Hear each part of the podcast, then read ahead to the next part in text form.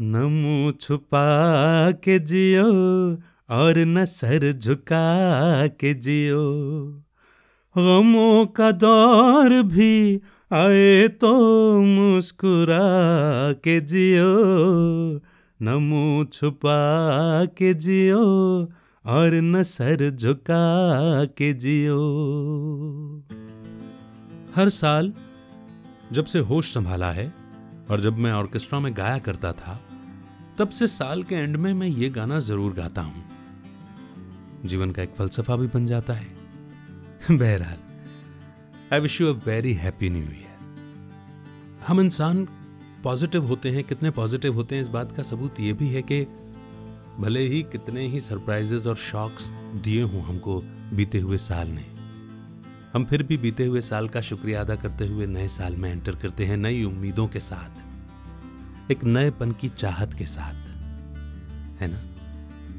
ये चिंगारी हमेशा अंदर जलती रहनी चाहिए, क्योंकि ये चिंगारी कब शोला बन जाए, कब ज्वाला बन जाए, पता नहीं चलता। बहरहाल, आज का एपिसोड रेगुलर एपिसोड्स की तरह नहीं होने वाला। क्योंकि मैं इसमें रेगुलर फीचर की कोई बात ही नहीं करने वाला। बल्कि मैं तो आपको यह बताने आया हूँ कि मैं कुछ दिनों का ब्रेक ले रहा हूँ। और ये ब्रेक क्यों ले रहा हूँ, या जनवरी में ही ब्रेक क्यों ले रहा हूँ इसके पीछे का कारण भी बताऊँगा। और वो कहते हैं ना, ज़्यादा ज्ञान मत बांटो। यहाँ सभी ज्ञानी है। इस बात के मद्देनजर मैं कुछ आपको ऐसा नहीं कहने को करने वाला। बस वो कुछ बातें बताऊँगा जो मैं इंप्लीमेंट करता आया हूँ अपनी लाइफ में नए साल में एंटर करने से पहले। और मैं कोशिश करता हूँ कि चारों एस्पेक्ट्स का ध्यान रखूँ। चारों एस्पेक्ट्स लाइफ के health wealth relationship and spiritual progress और मुझे पूरा यकीन है कि कुछ पॉइंटर्स ऐसे हैं जो कि आप भी शायद अपनी लाइफ में इंप्लीमेंट करते रहे हों और नहीं करते हैं तो शायद आपको अच्छे लगे। तो मैं हमेशा अपने आप से एक सवाल करता हूँ पहले तो कि नए साल में क्या पुराना छोड़ जाना है और क्या लेकर के जाना है और नए साल में क्या नया करना है? ये आम रेजोल्यूशंस की तरह की बात नहीं है। क्योंकि हम जानते हैं रेजोल्यूशन जब हम लेते हैं तो वो कुछ दिन चलते हैं, फिर हमारी लाइफस्टाइल के चलते वो छूट जाती हैं आते हैं और फिर कुछ भी नहीं हो पाता। इसके लिए दो तीन दिन पहले से ही मैं सोचने की कोशिश करता हूँ, एक हफ़्ते पहले से ही कि पुराना क्या नहीं ले जाना। मैं नहीं ले जाता नाराज़गी। मैं नहीं ले जाता बुरी और कड़वी यादें। मैं नहीं ले जाता मन की खटास। मैं नहीं ले जाता बदला लेने की भावना।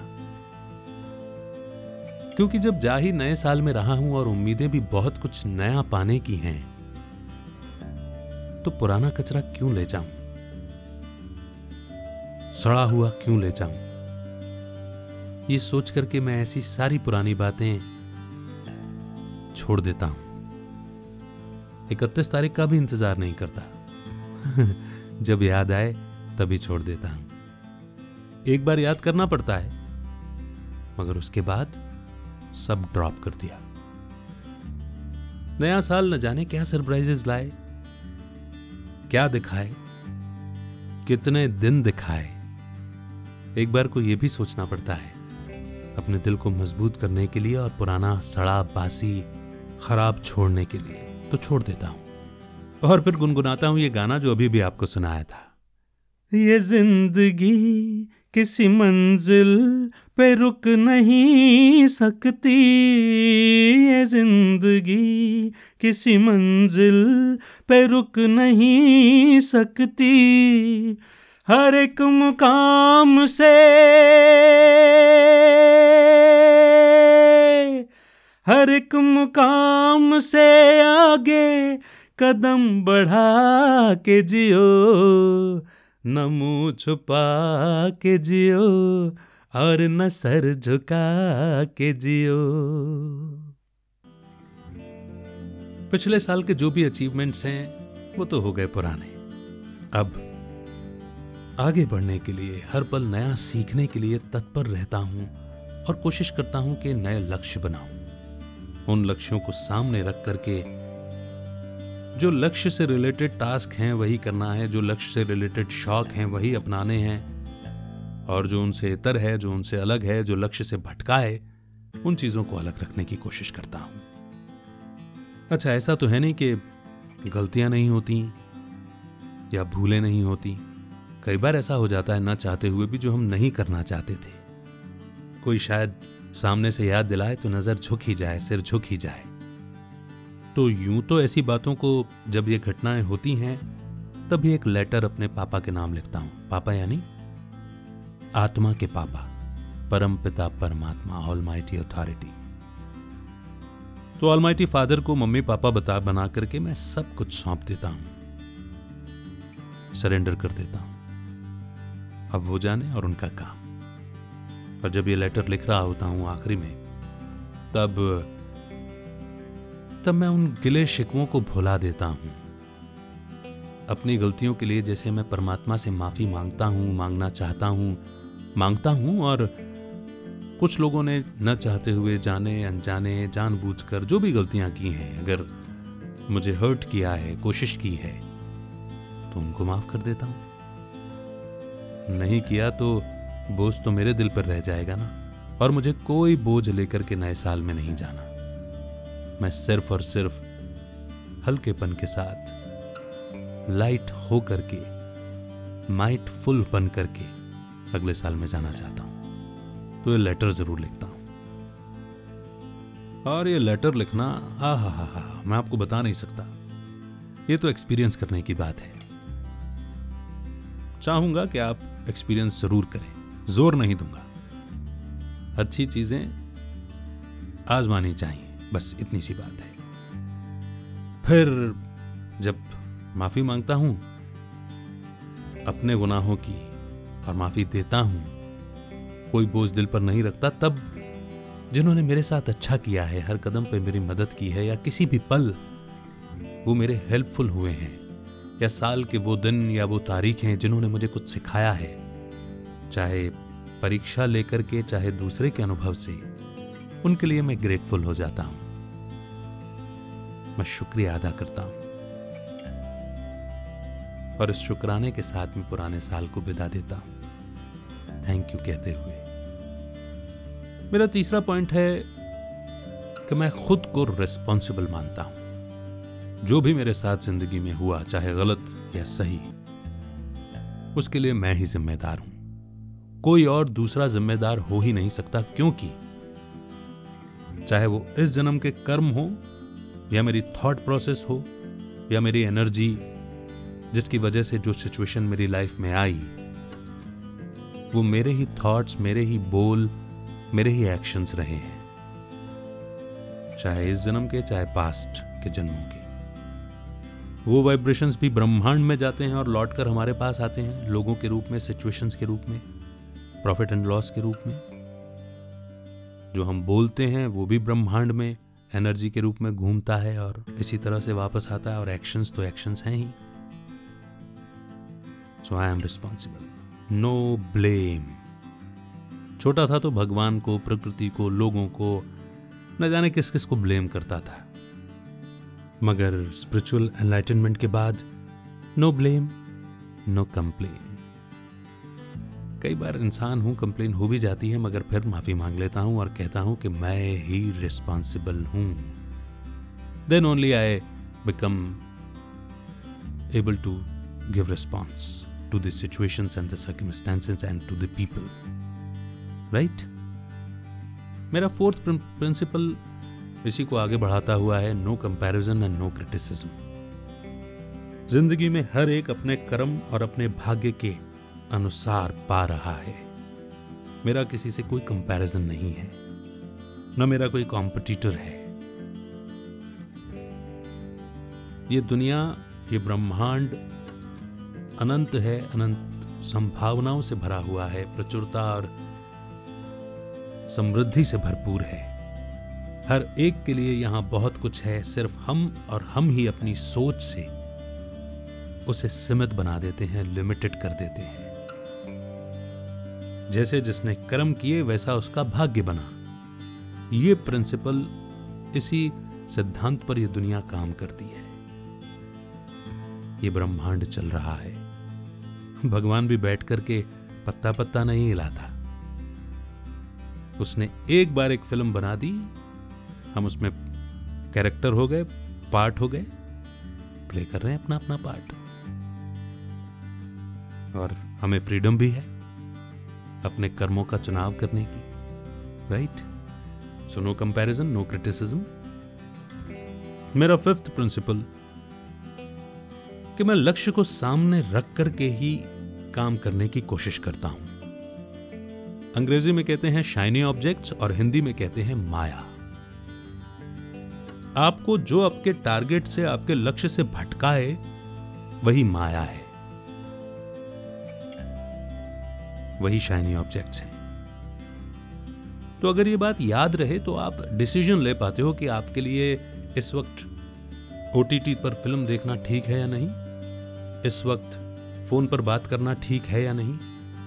इस वक्त घूमने जाना या पर्टिकुलर किसी चीज़ की शॉपिंग करना ठीक है या नहीं? ये वेस्ट और बेस्ट में चुनाव करने की ताकत देता है।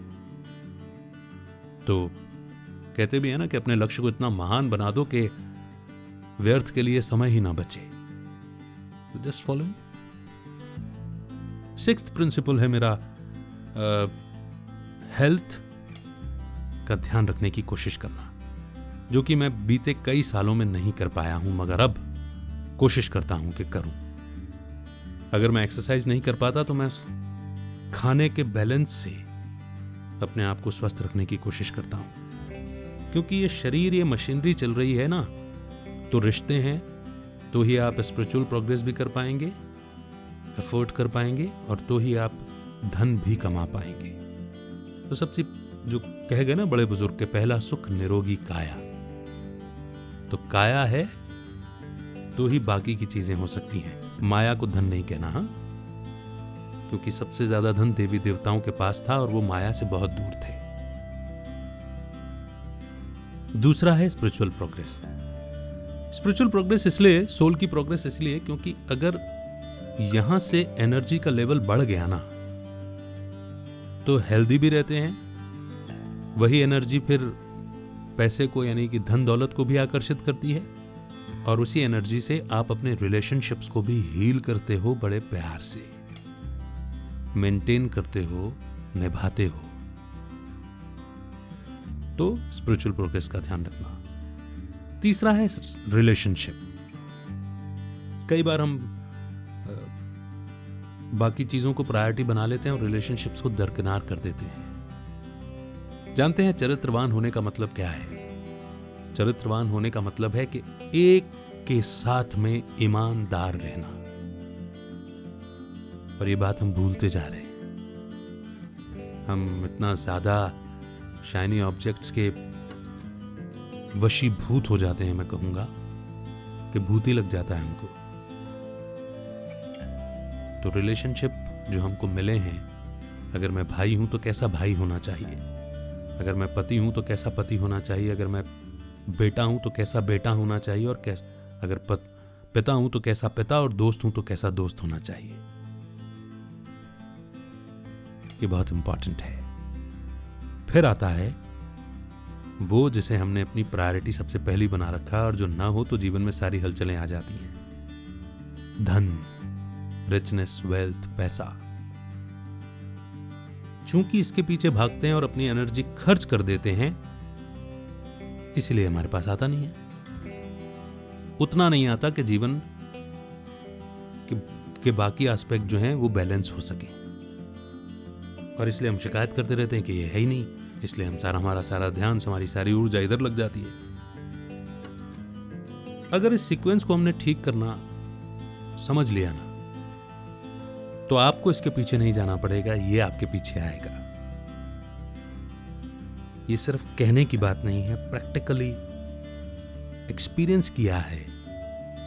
इसलिए बता रहा हूँ। मैं कई लोगों के इंटरव्यूज़ लेता हूँ। अगर आप सुनेंगे तो आप पाएँगे कि उन्हीं लोगों के पास में वेल्थ ज़्यादा है जिन्होंने अपनी हेल्थ अपनी स्पिरिचुअल प्रोग्रेस और अपने रिलेशनशिप्स में ईमानदारी बरती है। वैल्यूज़ हर जगह काम करती हैं और प्रायोरिटीज भी। तो देखिए, समझिए। तो ये है मेरे वो छह प्रिंसिपल्स जिन पर काम करने की कोशिश करता हूँ। ज़्यादा ज्ञान देना नहीं है क्योंकि यहाँ सब ज्ञानी हैं। बाकी मैं नए साल में कुछ नए पॉडकास्ट लेकर के आने वाला हूँ, उसकी प्लानिंग चल रही है। मैं जल्दी इंट्रोड्यूस करूँगा। और पॉडकास्ट सिखाने के लिए जो मैंने पॉडकास्ट लॉन्च सिस्टम जो अपना ऑनलाइन कोर्स बनाया है, इसमें भी मैंने एक ब्रेक लिया था, क्योंकि इसके सिस्टम को मैं बैक बैक एंड सिस्टम को मैं ठीक कर रहा था। वो भी मैं प्रोबेबली जनवरी या जनवरी एंड से लॉन्च करूँगा। क्योंकि जनवरी मंथ जो है, वो मेरे स्पिरिचुअल एफर्ट या तपस्या करने का महीना होता है। साल की शुरुआत में ही एनर्जी को बढ़ाने का एक प्रयास, वो लाइफ के ड्रामा अनुसार हमें मिला हुआ है। तो इसलिए भी आप समझ लीजिए कि ब्रेक है और मुझे सब रिफाइन भी करना है अपने ऑब्जेक्टिव्स हर पॉडकास्ट के ऑब्जेक्टिव्स गोल इंटेंशंस क्या मैं चाहता हूँ उन पॉडकास्ट में किस तरह के गेस्ट मुझे इनवाइट करना है, ये सब थोड़ा सा रिफाइन करना है, इसलिए भी ये ब्रेक है। तो ये सारी चीज़ें होंगी। अब मैं वापस अपना शो कब लॉन्च करूँगा, इसके लिए मैं आपसे रिक्वेस्ट करूँगा कि R J Amit dot co slash connect जो कि आपको पॉडकास्ट के डिस्क्रिप्शन में भी मिल जाएगा। अदरवाइज़ इसे सुन लीजिए एक बार। R J Amit dot co slash connect इस लिंक से आप मुझसे जुड़ सकते हैं। सोशल मीडिया के अलग अलग चैनल्स पर ईमेल भी लिख सकते हैं। और अगर आप चाहते हैं कि मेरी ओर से आपको रेगुलर ईमेल मिले तो आप मेरे न्यूज़लेटर को भी सब्सक्राइब कर सकते हैं। और बस, इसी के साथ मैं अपनी वाणी को विराम देता हूँ, यानी कि ज़ुबान को यहीं लगाम देता हूँ, और ये दुआ करता हूँ कि आपका आने वाला साल, आपका एक एक दिन एक एक पल, वो सफल हो। उसमें खुशियाँ हो, उसमें शांति हो, उसमें प्यार हो, उसमें आनंद हो। वो अवसरों से भरपूर हो और आपके जीवन में अपनापन हो। सुरक्षा हो।